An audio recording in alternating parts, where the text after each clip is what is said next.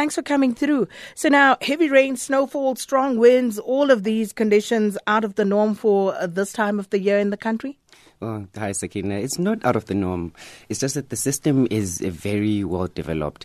So now, when it's coming in, it's bringing in a lot of things out of a cold front, you can get snow alone, you can get winds alone, you can get high FDIs alone. But now this one, because it's so well developed, is bringing everything. It's bringing the strong winds, and especially the main worry about them is it's happening over a large area. I mean, look at the south coast from Cape Agulhas going to George, Knysna, PE, East London, including all of those coasts, and it's spreading towards the eastern parts. And then later on today, we'll be seeing it in Margate, southern parts of KZN, just the strong winds alone.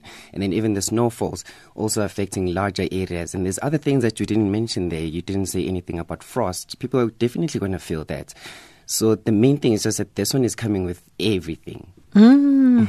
and uh, many of us looking at the temperature forecast then, you know, to see just how severely the drop will be. So, what can we expect on that front? Well, definitely everyone is going to feel the pinch. But uh, let's say if we start at Gauteng, you're going to feel about a 10 degree difference between yesterday and today. And then. 10 degrees? I mean, Yes, yes, yes. About 10 degrees of.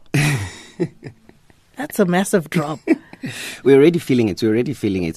And the thing is that it will stay like that for the rest of the week up until Friday, where the temperature will be just playing between 8, 15 degrees and 18, not going above 21 degrees for the whole week until Friday.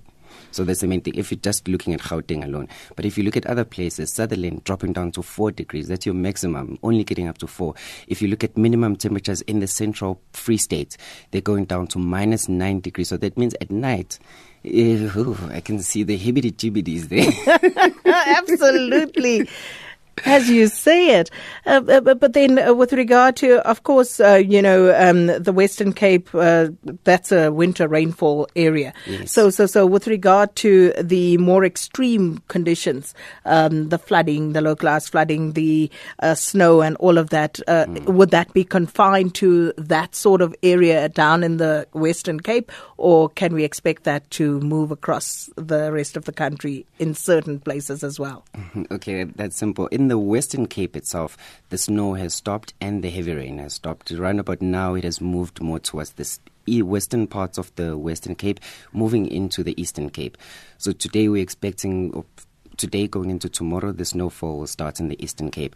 So towns over the high-lying areas, starting in Willowmore. There's actually, I learned a new word today. There's a mountain in the Eastern Cape called Sneeuwberg it's new snow in Afrikaans. Mm-hmm. So they're expecting snowfall in those areas. But those ones are, are, lighter snowfalls, not as disruptive as the ones in the Western Cape. So today, the Western Cape has stopped with the snow and the heavy rain, but it has just moved to the Eastern Cape. That's where it is today. So f- from now going into tomorrow, the light snowfalls going down towards Aliwal North, Sterkspruit, Ladygray, um, Zastron in the southern parts of the Free State, Wepener in Free State, definitely cold, and all those towns that are neighboring Lesotho because it is high lying, the, the, the elevation is high, and of course they're getting moisture plus uh, the change in air mass. So it's just a combination of all the cold, everything that can make you cold is there.